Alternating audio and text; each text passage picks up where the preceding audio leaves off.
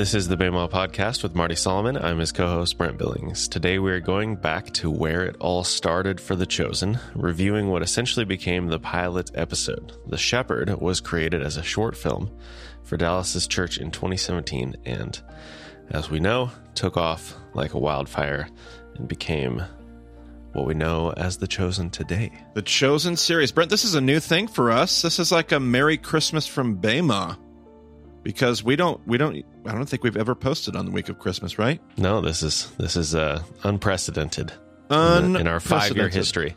Absolutely, it is. Uh, but this is our Merry Christmas gift to you. I, I I know that every year the only thing I do on Christmas is something you love so much. I post our on Facebook anyway. I post our Merry Christmas photograph of the uh, of the Jewish Christian cats, Christmas cats. Gosh. But here we are bringing you something special. And uh we and, i like it. There's a there's a ocd an obsessive compulsive part of my personality that doesn't want to miss anything. We've done every episode of season one. I don't want to miss the christmas pilot. So what better time to do it than this? And i guess that probably says something about what we might what we might do in the future brent. Who knows? I mean i don't know. I don't know what people are going to see you know show Yeah, up on their feed but who knows Right, right, right. Yeah, you never know. Um, yeah. So as we record this, uh, I'll, we'll just we'll just open up the the curtain here a little bit. It is December first. Uh, after we record, I am going up to Spokane to see The Messengers, which is a new Christmas special made in 2021. I don't really know anything about it. It's a full length feature film Yeah. right yeah Well, it's an episode. They're Right. calling it an episode, Yep. a special episode. Uh, but there's also like some musical performance or something. I don't know. I haven't watched any trailers or anything. I don't know anything about it. But that's not what we're talking about today. We're talking about the the old thing, the 2017 thing, the thing that Dallas created. Didn't know that it was going to be anything more than whatever this was. So, um, yeah, I guess I don't know. Spoilers for this uh, pilot episode from 2017. It's a short episode. It's only uh, 22 minutes or something like that. It uh, is basically, I mean, Dallas did write it, and one of the other writers of the three who typically write was involved. Um, Tyler uh, Ryan was not involved at that point, so I don't know what was going on there. But all of the crew is different than the the rest of the episode, so it's it's basically a standalone thing, and it was just like the the little Kickstarter thing that got everything else going. yeah which makes sense. And and i'll try to be super gracious here but i think you could totally tell um as i watched this episode. Uh dallas if you're listening i, I love you. Um but uh this one was I, I felt like they probably didn't have the same kind of historical team and resources around them. Well, that's what's interesting is because the I was looking back because they they talked about in one of the commentary tracks like Dallas does the dialogue and Ryan does the plot stuff and Tyler does the historical accuracy stuff and Tyler was one of the two writers on this. So I don't know. yeah and maybe and and you know and we'll talk about this too when we get into the episode everything about christmas is so debated like we used to be so ignorant and then we became less ignorant but then as we became less ignorant we we now argue like academics everywhere argue about the details of the christmas narrative so maybe they just have a different opinion than than me and the school of of thought that i come from so hey who knows but it did feel like we were working with less of the crew and just resource pool in general, which Yes. obviously makes sense. No fault. No fault there. This is a pilot episode. the budget is substantially higher than you would expect for like a church Christmas special, probably. Yeah. uh, in most cases, but substantially less than what they're working with for the the regular episodes that have come out since then. So, um, yeah, it's you know lots of understandable things, uh, but also some seeds of what we ended up seeing in in the rest of the show. So, lots to discover. So, I guess we'll do the spoiler horn and get into it if that's all right with you, Marty. Absolutely. It's not going to be long before I have some things to say.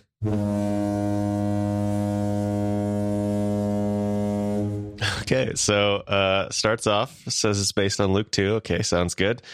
Uh, and we have a group of male shepherds wandering around. We're too we're too we're too far into the episode, Brent. Oh, We got to go all the way back to the opening screen where we have script on the screen, which already has some problems in it. So did, did you did you write down the script that's on the screen? Because we need to go all the way back. I well, I thought about it, but I didn't want to. I didn't want to do that entirely, but but go ahead, go ahead. So the the episode actually starts with kind of you know like what what would you call that that like uh, you get a screen that gives you some in, introductory text. What do you call that, Brent? Yeah, an opening title. Yeah. And so it says some things. And one of the things that it says, I think, second paragraph in, um, it says, the priests would read the prophecies on a regular basis, Re- repeatedly or something. repeatedly. To which I was like, okay, the priests, the priest priests, like this is, and this is significant and important. And I don't feel like they get this wrong in the rest of the chosen because they do a really good job of articulating the priest worldview and the Pharisee worldview. But the priest worldview is the Sadducees. They don't even believe in the prophets. like, if you remember, the priests, the Sadducees, believe in Torah. They utilize the Psalms, but they don't use the rest of Tanakh. They don't view it as inspired. So they're not clinging to the priesthood. Now, maybe earlier in the Hasmonean dynasty, like right after the story of Hanukkah, maybe, maybe this priesthood, as they're wrestling with Hellenism and this kind of Herodian movement, uh, maybe that that maybe that priesthood was interested in more messianic worldviews, but the priesthood of the Christmas story, the priesthood of Ananus, has no interest, no interest whatsoever in a Messiah, no interest whatsoever in, in the in the prophecies. They're they're very anti all those things. What you do have is a Pharisee worldview, very much antagonistic against the priesthood, and they are looking to those prophecies. So again, words, simply nuances, maybe semantics, but really, really important semantics. Sure. Because the priests would not have been reading the prophecies uh, repeatedly in the synagogues. Not not the prophecies. Torah, sure. Psalms or temple liturgy, maybe, but but but not uh, not priests uh, uttering messianic prophecies. No way. And throughout the rest of the film, uh, the Pharisees are the characters in question. So I'm assuming that was just a just a miss misunderstanding or a, a miss. Yeah, Well, I'm going to have As some things to say about that too, Brent, because I'm not sure that's what they're doing either. But either way, we've got problems. But I'll, I'll try to let you keep going. But before we even get off that screen, Brent Billings, we got third paragraph talks about how they were waiting for a Messiah who would save them. And I probably in session three downplayed or, or, or maybe overcorrected. Um, I think Christians have this idea that like Jews were just all waiting for a Messiah and waiting for, and we tried to correct that view. Like Judaism wasn't necessarily waiting for the Messiah in the sense that we think of it. There was maybe more fanatical uh, radicalization. There's probably more of like this fringe, desperate longing for. There's probably more messianic thought at that point of Jewish history than maybe any other point of Jewish history, but it's still not a dominant. I think we overplay that. And so I probably overcorrected in order to correct that, but I'm going to do it again here and say, make sure we're not overplaying this like everybody was waiting for a Messiah. Well, you had these messianic overtones because it was very popular to long for deliverance from the oppression of the Romans. So, yeah, but we we probably overplay that in a supersessionist way in Christian thought. So, all right, Brent, I'm done with the opening uh, screen. you can get into the episode. yeah. And my comment on the Pharisees was when they talk about people, they they mention Pharisees That's true. Yes, specifically versus they don't mention Sadducees, they don't mention priests, right. they don't mention That's any, true. any Yep. other. Yeah. Yeah, So- that is true. Yep. And considering the the shortness of this whole narrative, like I kind of understand why they maybe Sure. didn't get into all those characters. Um, Sure. but right, obviously, uh, they they are different, and understanding that it wasn't a, a monolith of of people who were at play here. Like we do have those five groups. We have you know everything we talked about in session three. So Yeah, and and uh, don't worry, everybody. I got I got better notes. People are like, "This isn't a very merry Christmas. This isn't a very merry Christmas, Marty. Quit being such a fuddy duddy." All right, I got better notes ahead of me. Don't worry. yeah, I, I do have some notes from my wife as well as we get towards the end of this Ooh, episode. okay, good, So- good, good. I like that. Um, so, so then we do have the images of the male shepherds, which, as we've talked about before, I believe, um, very unlikely that uh, it would be adult men shepherding the sheep. Okay, so let me let me say, oh, oh, okay. Very unlikely in a cultural sense. I can't remember what all we said in session three. It is possible, and, and we talked about it in session one or two or whatever too when we talked about shepherds. But it is possible that in Bethlehem, because we do know that the priesthood, Ananus, the priest, the booths of Ananus, the house of Ananus, Annas, we say, uh, or Ananias, sometimes we translate. That priesthood was running um, they were raising sheep for sacrifice, and they were doing that in Bethlehem. It's three miles away from Jerusalem, less than that. They it, it's a it's a very apropos place. So so and is it is it more possible that they had male shepherds overseeing the production and the the shepherding of their sacrifices? Absolutely. So in the Christmas story, it's it's absolutely believable, maybe even plausible, but it's male shepherds. Do we make too much out of that? However, if they are male shepherds, they're probably not like like you know like we literally have a shepherd with a hurt leg and kind of outcast. I mean, they're definitely still they're not going to be the cream of the crop of society, um, but they're they are probably going to be more male, more I don't know what you'd want to say culturally acceptable than your typical shepherd, but I, I digress. Yeah, yeah, we do have um, one of the shepherds uh, who we find out later. His name's Simon. He seems to have a broken foot. Maybe um, his foot is kind of wrapped up as if it's a cast, but uh, he also is not walking very well. He's got a crutch. Like his legs do seem to work to some extent. I'm guessing that I mean this is completely conjecture, but it seems like the kind of thing where maybe he broke his foot and it wasn't cared for properly and there's like an infection or whatever and this has been going on for a long time and he's just kind of learned to live with it. Um so I, I don't know. We don't know the the details of that situation but um obviously he's going to be a, a major factor here.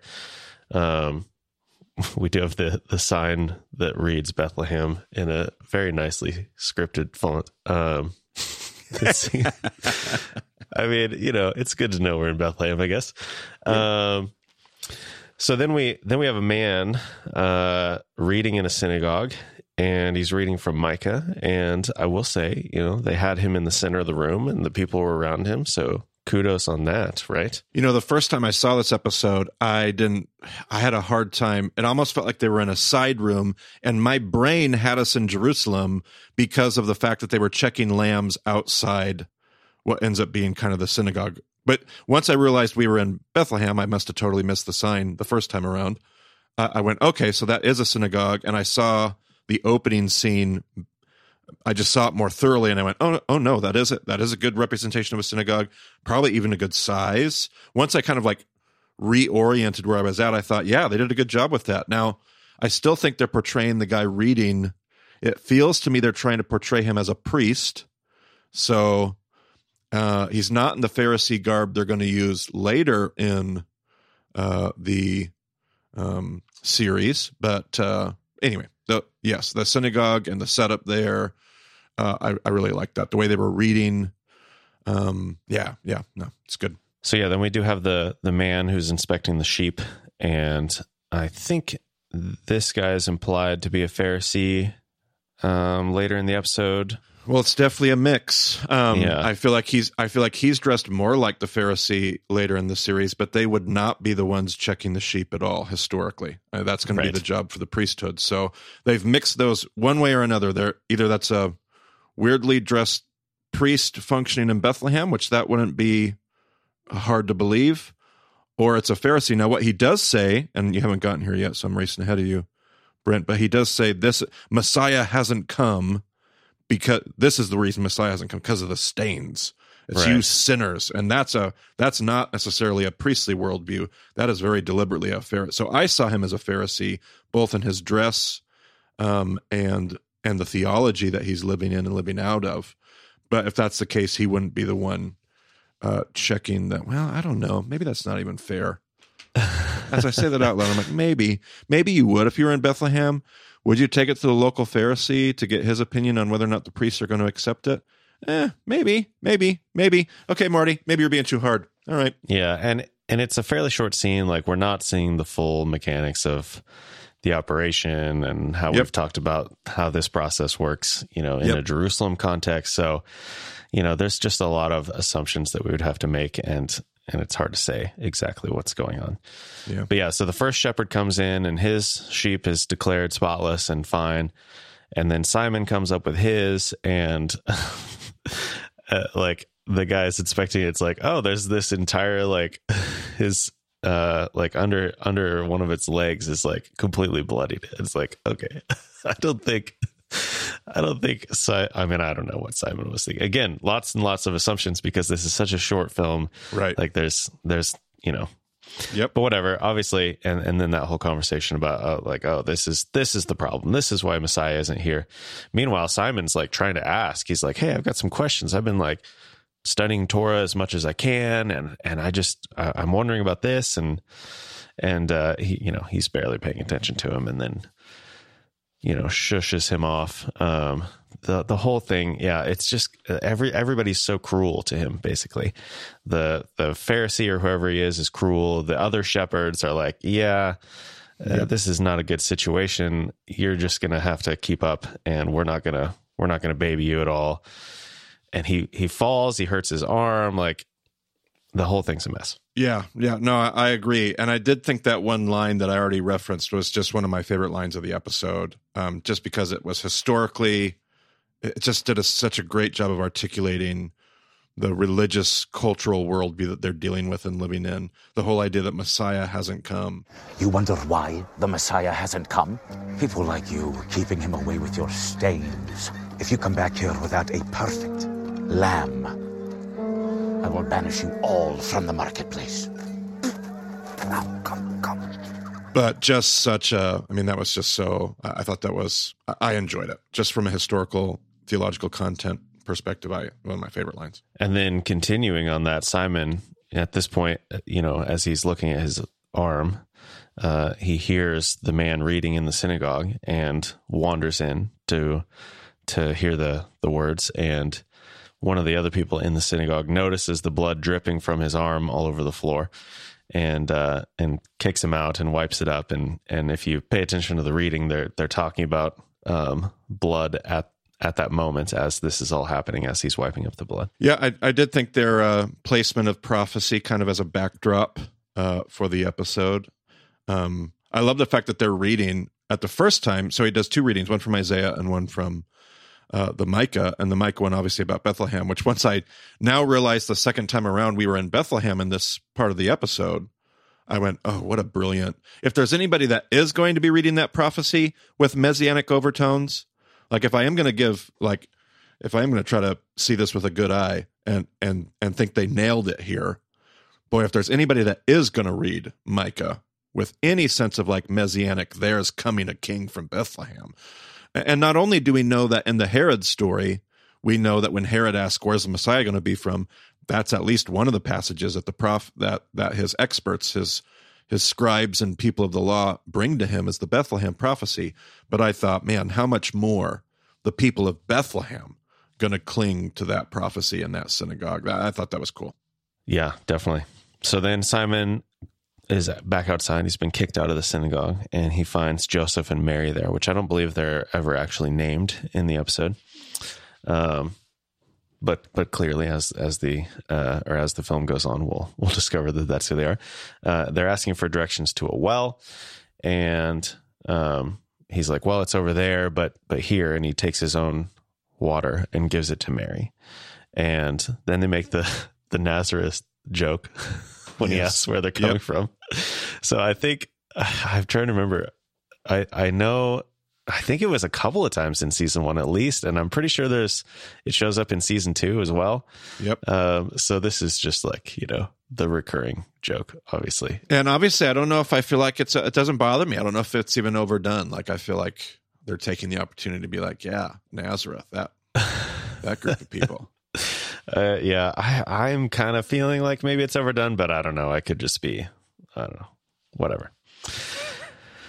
So then, uh, so then Isaiah 35 is being read at this point, and it's kind of like a voiceover for Simon wandering, and he's got his lamb on a leash. And I mean, it's definitely not, I, I don't quite understand why he's carrying the one by himself, whereas all the others are with the other shepherds.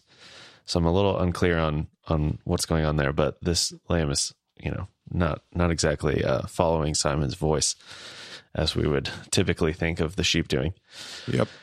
So then the other shepherds are sitting around their fire. They've long since made it to wherever they were going for the night. They're making jokes about Pharisees being cheap, uh, which I felt a little uncomfortable about. Um, and they're talking about like one guy's joking like oh your food's not very good. And he's like well it's my grandma's recipe. And he's like well clearly that's why your grandpa divorced her. It's like oh man. Okay these guys. And then uh and then they're talking about the woman that they saw at the well earlier and how pretty she was. And then Simon comes up and he's like, uh, Is there any dinner left for me? And they're like, Yeah, but we don't want you over here with us. So go over there and they're talking about Romans taking sheep and taking whatever they want and all this stuff. And it's just like, man, these shepherds are not uh, not impressive character.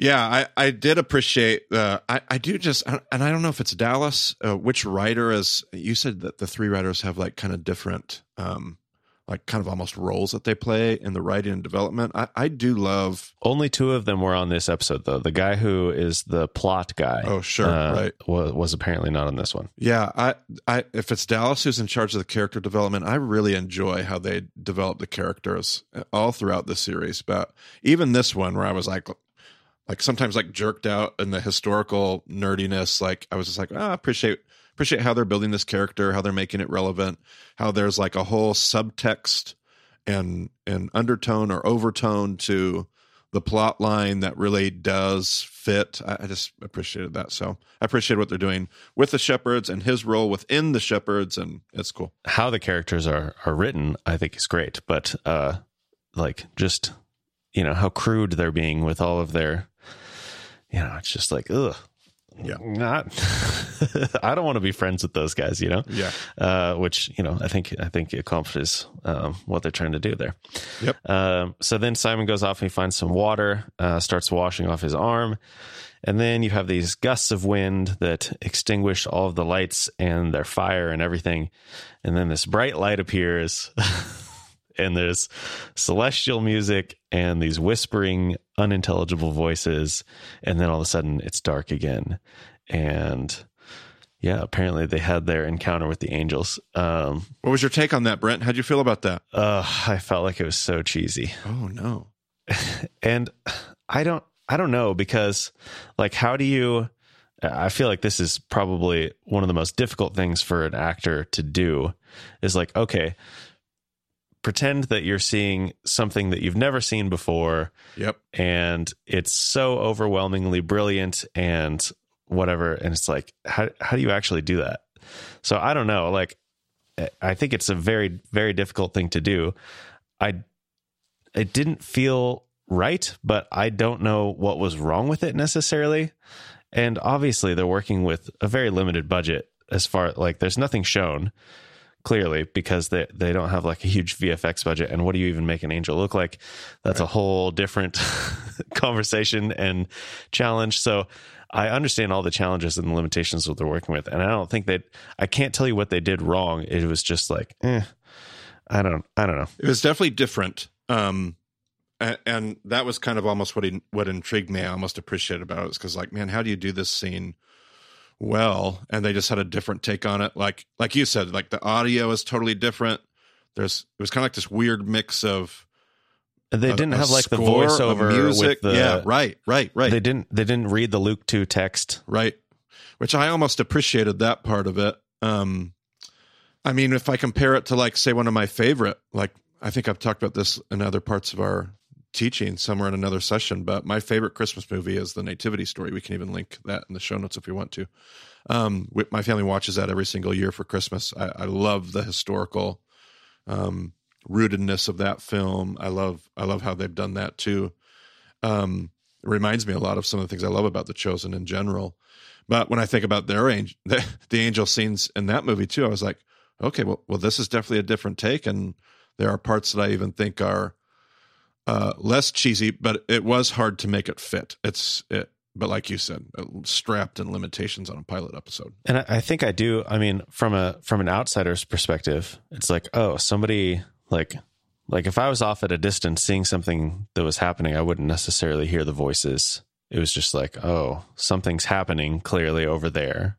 But I so I kind of like the like third party perspective, and then we see like what the reaction was, um, and then we get more voiceover as they as they go. Um, there's a like they all start running after after this encounter, uh, including Simon. He just uh, I don't know. Uh, he just starts running basically, and uh, initially he goes with his crutch, but but then ditches it after a little while and then it's cut in with scenes of Mary giving birth. Now, did you notice the context of Mary giving birth? Like uh, the kind of surroundings she's in. Did you happen to notice that? Yes, yes. Because I thought it, I thought it represented the argument well. It was at least in my mind what I'm seeing in the background was somewhat historically informed. I can't remember what all we said in our past uh, sessions, Brent. I'm I'm really big on like when I take people to Israel, I'll take them to a cave, like a, a stable a shepherd's cave where shepherds would have watched sheep in a cave. And and just because um, this is one of those instances of what I was talking about earlier in this episode where there's such historical debate because we used to just have like these nonsensical nativity scenes in like a wooden barn with like golden straw and a wooden manger. And and we had to like realize like well that's totally historically illegitimate. So then we went to like a shepherd's cave but then other scholastic opinion and voices came in and was like, okay, but Bethlehem wouldn't have been shepherds' caves. It would have actually been the bottom floor of a house, which is a possibility. Um, and it seems to be that's the take that they're taking. Uh, that seems to be the backdrop to me. It's not. It's not a house. It's not a wooden barn. It seems to be the bottom floor of somebody's residence, which is uh, one of the places you haven't been, Brent, is to the ruins of Hatzor. Um, and maybe in the future I'll get to take you to Hatzor. And one of the ruins there is one of these houses, one of these dwelling places where the stable is in the bottom, and they kind of have a diagram of what you're looking at. And that's very possible. It's very possible. The one thing that I hate is when people are like, Mary wasn't alone in a dirty old stable. She was she was at somebody's house, and they're like, she was surrounded. I even heard a, a blog a blogger last year. I, I read his blog where he was talking about she was surrounded by people and I, I don't buy that. If you're in the bottom of somebody's house where you keep the cows, you're not surrounded by loving family taking care of you as you give birth to like even if you're in the bottom floor of a house that's where they keep it's still where the manure covered animal stalls are it you don't have the pregnant woman as a guest in the stable downstairs. So, yes, maybe the voices of, uh, you know, community and relationship and feasting are above her, but this still is not a picture of like she's surrounded by loving people, giving her hugs as she gives birth to the Messiah. She is pushed to the fringes, given the worst area of the house, and told, Good luck. Hope you have a healthy pregnancy don't stop by for dinner. Like, even if she is downstairs. So anyway, I have now ranted. That's my Christmas rant. Um, but I did not mind what I saw there because it represented one of one of the possible historical settings of what this looked like. And she wasn't surrounded by people. She's if they are on the bottom floor of a house, there's nobody with them. There's nobody bringing them water. And here these stinky, dirty shepherds show up. That part of the setting, I was like, I'm good with this. I like it. Yeah. It, it, was very good. And if anything, maybe the environment was a little bit too sanitized. You know, I could have done with a little bit dirtier, a little bit darker. Sure. Um, but overall, it, it was a good setting. And what I think impressed me more, um, like this Isaiah seven voiceover is happening, and then yep. and then Jesus appears and Joseph holds him up, and it's this bloody, like Yes. Dirty baby, appropriately a- like it's probably not fresh out of the womb at that moment. I'm sure they didn't actually film the actual birth process, but like this wasn't a six month old baby, you know, which is Correct. typically what you see in those sorts of scenes. So I don't know how they pulled that off. Um, I don't know if there's a some sort of like legal reason why you can't do that in normal Hollywood settings. I don't know, but I was very impressed by the reality of the actual baby that they had Sure. and uh and and that was Maggie's comment too. She's like, "Man, Ooh, yeah, cool. that that was like for her that was just like that is Mm. so much more real than almost every other birth process that's portrayed in film." So, huge kudos from my wife on on that aspect of it. Love it. So the shepherds all run in at this point, and at first Joseph is like, "Whoa, whoa, what are you guys doing? Because he doesn't know any of these guys. Um, they're all just running in, and it, clearly an appropriate response for a father. Um, but then Simon comes in, and everyone's like, "Oh, okay, we know this guy. Um, he was kind to us, whatever." And uh, so Joseph picks up Jesus, and and the shepherds are reaching out. They want to hold him, um, but he looks at Simon and then hands Jesus to Simon. And the shepherd's like, "We got to tell everybody about this," and they leave. And then Mary notices Simon's arm at that point, and they get him bandaged up. So it's like, oh, this is so good.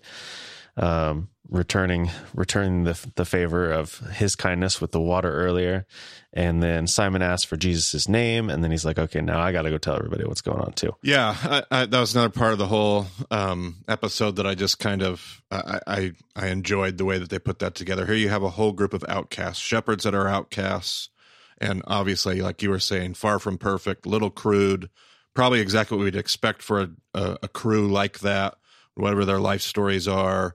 That'd be a setting you could imagine that. Here's this lame shepherd, um, or or you know this this uh, this shepherd that is obviously struggling on so many levels.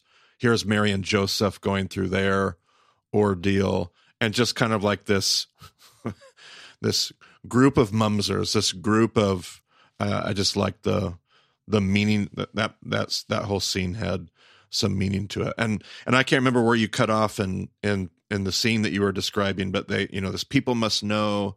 We, we've got to go tell people, and they do. They run out to the you know you can't hear the the the dialogue the, the music is playing but but people but people won't. Like we got to go tell everybody but nobody's going to listen. And and and they go to tell people and people just aren't really listening which historically is how i see the story. Like nobody's believing this crazy story from these crazy shepherds that nobody's going to listen to anyway They even try to tell a Roman soldier, and it's like the Isaiah nine voiceover about like.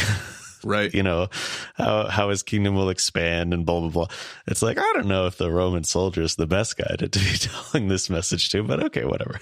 yeah yeah uh, uh, yep yep uh, and one of my favorite parts that i make in my advent sermons when i get the chance to preach during advent is you know the messiah came kingdom came right under people's noses and and a whole group of mamzers outsiders non whatever you want to call it not your typical people see see it but the general populace misses it. And I just think that's the one of the invitations of Advent for us is to not miss the Christ child this year or any year, because generally speaking, I feel like most of us, the temptation, the danger is that we do. We just miss the Advent story. We miss the real Christmas narrative that that Jesus is trying to break into our lives. Um, our opportunity to trust the story in a Christian and a, Christmas context. So, anyway, I like that part of the scene. So then we have um, we have you know a little bit of redemption going on with the the shepherds. Uh, you know the one of the the guy who was the most prominent of the other shepherds um, turns and hugs Simon, and and they seem to like I don't know. I guess he gets it now or he I don't know. I I'm a little unclear on what the long term status of their uh, relationship will be if it was just like this, you know, uh, what's what's the term like the uh, like the church camp high where it's like oh we just we just had our little experience with the angels. And so we're kind of feeling good but then tomorrow is he going to go back to being mean to simon? I don't know. Uh, but we'll, we'll, just assume everything's fine now i guess. I don't know well, whatever. we'll have a good eye. We'll have a good eye with that one. But the pharisee he does not have a good eye. He comes running out and he's like simon i told you not to come back here until blah blah blah. Have you found have you found your spotless lamb for a sacrifice? And then that's the end of the episode yeah, with that look of almost a grin, which I feel like the grin kind of communicates like he gets it, which that was. Uh, if I had a cheesy moment of the episode, I was like, I'm not a fan of the last line. Um, yeah, it was a little cheesy. I do the, appreciate yeah. that they didn't like come out and say, "Oh yeah, I found him. His name's Jesus." That's true. so, yeah, so he did. He did stop restraint. just short. Yep, and he did stop just short. Maybe he didn't like no no, maybe he was maybe the smile was just a smile of like well no but i've had my i've had my experience so okay. I'll go hit the road but jokes on you. Um i don't know but yeah i like that. Yeah it's that, that was it. That was our christmas episode brent. That's it. Do you have like a an, an adventy sort of uh, benediction you want to give here to close us out? Uh, no just uh no. what if I just say no? What? All right, everyone. I guess a, go in peace. A Merry Christmas and a Happy New Year. Uh, whatever, whatever the appropriate thing is to say. Well, we have one more episode before the New Year, so there we go. Just a Merry Christmas. No Happy New Year yet. That's it. That's all you get. That's all you get. Okay. Well, that'll do it for our unprecedented week of Christmas episode on the Bema podcast. Um, yeah, we're we're excited about the coming year. We've got uh I think we've already talked about this. Verse by yeah. verse through the Gospel yep. of John. It's coming. Coming quick. Getting excited about it. So if you want to get a hold of Marty, you can find him on Twitter at Marty Solomon. I'm at EIBCB. You can find more details about the show at BEMADiscipleship.com. So thanks for joining us on the BEMA Podcast. We'll talk to you again soon, and Merry Christmas.